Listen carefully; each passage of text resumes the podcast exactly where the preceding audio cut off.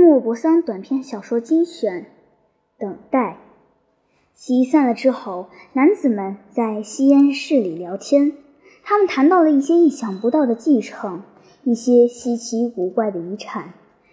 这时候，有人被人称为著名大师，有时被人称为著名辩护士的勒布绿芒律师走了过来，背靠在壁炉上。他说。我现在正在寻找一个极其可怕的情况下失踪的遗产继承人。这是日常生活中的一个既寻常而又不幸的悲剧。这是每天都可能遇到的一桩事，可又是我所知道的最骇人听闻的一桩事情。事情是这样的。差不多在六个月以前，我被请到一个垂死的妇人床前。他对我说：“先生，我想委托给您的可能是这世界上最棘手、最困难、最费时间的人物。请看一下放在这张桌上的我的遗嘱。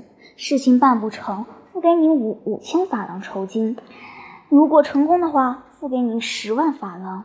在我死了之后，必须把我儿子找到。”他求我伏在他的床上坐起来，这样说起话可以更容易些，因为他喘得厉害，说话断断续续，嗓音嘶哑。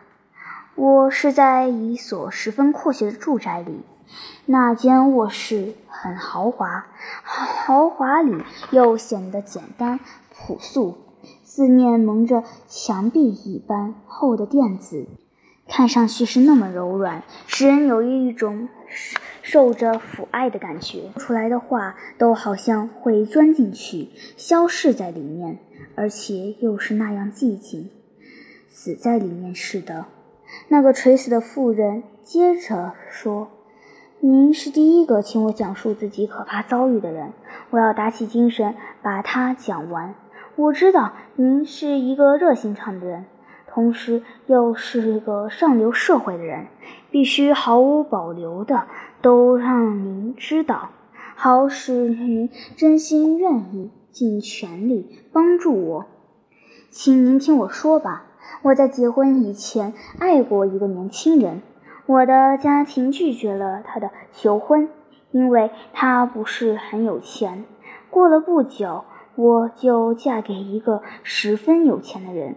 我嫁给他是出于无知，出于害怕，出于服从，出于马虎，正如一般少女嫁人那样。我跟他生了一个孩子，一个男孩子。我的丈夫过了几年就死了。我爱过的那个人，他也结了婚。他知道我守了寡，偏偏自己又失去了自由。因此感到万分痛苦。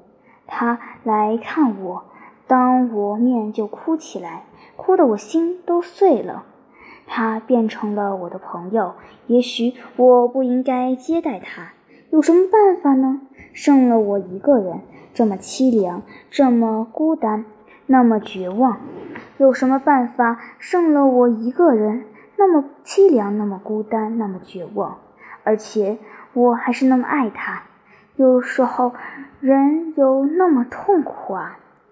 世界上我只有他了，因为我的父母也都已经去世。他经常来，他整晚整晚的待在我身边。我真不该让他来的这么勤。既然他已经结了婚，但我没有力量阻止他。怎么对您说呢？他变成了我的情人。怎么会这样呢？难道我知道？谁又知道？两个人相爱，这种被不可能抗拒的力量推在一起时，你想还会有别的结局吗？一个男人，我们崇拜他，我们愿意看到他在一切方面都称心如意，我们愿意他得到可能得到的一切欢乐。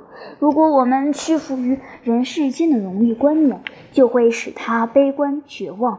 先生，你想我们能够永远抵抗、永远斗争，能够永远拒绝他的恳求、哀告、眼泪、风化、下跪和奔放的热情等等向我们要求的事吗？那得需要多大的力量啊！放弃幸福，自我牺牲，抱着这种道德观念，甚至有多么自私呀？您说对不对？总之一句话，先生，我成了他的情妇，而且我很幸福。在十二年里，我很幸福。我还变成了，这是我最大的优点，也是我最大的可耻行为。我还变成了他妻子的朋友。我们一起教养我的儿子，我们把他培养成人，成为一个真正的人，聪明、通情达理、坚强果断、侠义心肠、胸襟开阔。这孩子那年十七岁了。年轻人几乎跟我自己一样爱我的，我的情人，因为我们两个人都同样的疼爱他，照顾他。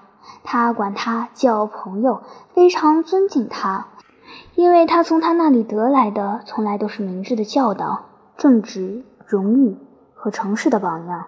他把他看作是自己母亲的一位正直、忠诚的老友，是类似道义上的父亲。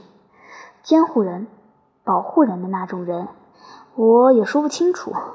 从小时候起，他就看惯了这个人在家里，在我的身旁，在他身旁，不停地为我们操心，因此他也许就从来没有起过一点疑心。有一天晚上，我们原应该三个人在一起吃晚饭。我一边等他们两个人，一边心里猜想着，不知他们谁先来到。门开了，来的是我的老朋友。我伸出手迎了过去，他在我的唇上接了一个幸福的长吻。忽然，一个响声，一个细小的摩擦声，几乎是声息全无。但是那种有旁人在的神秘感觉，使我们猛然一惊。我们一下子就转过身来，让我的儿子在那儿站着，脸上没有半点血色，看着我们。这是令人发狂的残酷的一秒钟。我后退了一步，苦苦哀求似的向我的儿子伸出双手。然而我已经看不见他，他已经走了。我们狼狈不堪，面对面地立在那里，话也不说了。我瘫倒在靠背椅里，心里隐约地产生了一种强烈的欲望：我要逃跑，逃进黑暗里，从此永远消失。一阵痉挛性的呜咽哽住了我的喉咙，我抽抽噎噎地哭了起来，心痛欲裂。所有的神经都由于这场不可救药的灾祸而带来的这种可怕的感觉，也由于一个母亲在这种时刻心理上感到的这种难以忍受的羞耻。他呢，站在我面前，手足无措，不敢接近我，不敢跟我说话，也不敢碰我，怕的是孩子再回来。最后，他说：“我去找他，告诉他，让他明白。总之，我必须见到他，让他知道。”他出去了，我等着，神不守舍地等着，哪怕有一一点响声，就心惊胆战，直打哆嗦。壁炉里的柴火，哪怕轻轻的碧波响上一声，我都会有一种难以形容的、无法忍受的激动。我等候了一个钟头，两个钟头，只觉得心里有一种从未感受过的恐惧在不断增长，一种忧虑在不断增长。这个时刻真难熬，哪怕是世界上罪恶最深重的人，我也不希望他经受十分钟。我的孩子现在在哪里？他在干什么？快到半夜十二点的时候，我情人。派人来送一张便条，我现在还记得便条上的话：“您的儿子回来了没有？我没找着他，我在楼下，我不愿意在这个时刻上楼。”我用铅笔在这张纸上写着：“让没有回来，您必须找到他。”我就坐在靠背椅里等着，度过了那一整夜。我疯了，我真想高声喊叫，我真想奔跑，我真想在地下打滚。可是我没有动一动，一直在等着。会发生什么事呢？我想知道，我想猜出来。可是不管怎么努力，不管我心里有多么苦痛，我还是一点也预测不到。我现在反倒怕他们见面了。他们会干出什么事来呢？孩子会干出什么事来呢？许多可怕的揣测，吓人的推想，把我折磨的好苦。您一定体会得到这点，是不是，先生？我的女仆，她什么也不知道，什么也不知道，什么也不明白。不停的进来，她一定以为我疯了。我用一句话或一个手势把他打发走。他去找医生，医生来的时候发现我已经神经错乱，人事不知。他们把我抬到床上，我得了脑炎，病了很长时期以后，我才恢复了知觉，发现我的我的情人。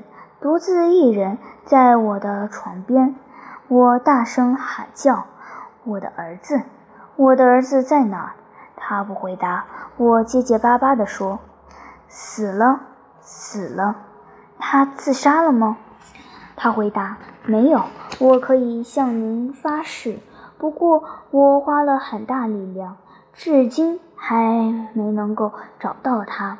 我突然生气了，甚至还大发雷霆，因为一个人有时候是会这样发脾气的，既无法解释，而且也不可理喻。我宣布说：“您不把他找回来，我就不准您再来，不准您再来见我。您给我走。”他出去了。他们两个人。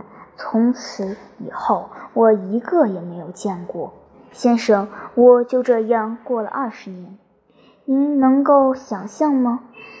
您能够理解这种无法忍受的苦刑，撕扯着我这颗母亲的心，我这颗女人的心的缓慢而持久的痛苦，这种残酷的、永无尽期的、永无尽期的等待吗？不。等待就要结束了，因为我快死了，快死了，不能再见到他们，这一个那一个都不能见到了。他，我的朋友，第二天来，每天都给我写信。我呢，我一直不愿接待他。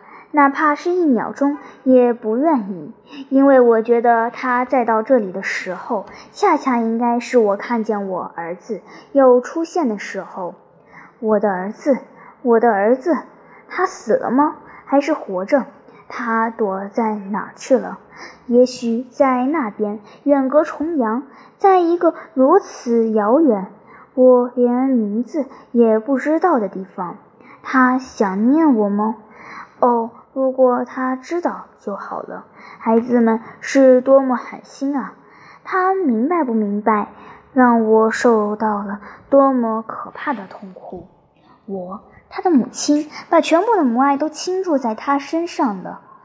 他明白不明白？他把还年轻的我活活抛进了何等的绝望之中，何等的苦行之中，直到我的末日来临才会结束。您说这有多么狠心啊！请您把这一切都告诉他，先生。请把我最后的话重复说一遍给他听。我的孩子，我亲爱的、亲爱的孩子，对可怜的人们别这样狠心吧。生活本身已经够残暴了，够凶狠了。我的亲爱的孩子，想一想你的母亲，你的可怜母亲，从你离开她那一天起，过的是什么样的生活？我亲爱的孩子，既然你的母亲已经死了，那就原谅她吧，爱她吧，因为她已经受到了最残酷的惩罚。她喘得很厉害，她浑身哆嗦，好像她的儿子就在面前。他对着他说话似的。随后他又补充说：“您还得告诉他，说我没有再见过。”另一个，他又不说话了，然后上气不接下气地说道：“现在，请您让我一个人待着吧。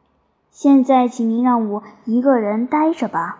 我愿意一个人孤零零地死去，既然他们都不在我身边。”勒布绿芒律师补充说：“先生们，我也就出来了，像傻瓜似的哭着。”哭得那么厉害，我的马车夫不停地回过头来看。可是每天有多少像这样的悲剧在我们周围放生啊！我没有找到儿子，这个儿子你们爱怎么着就怎么着吧。我呢，我说这个儿子是有罪的。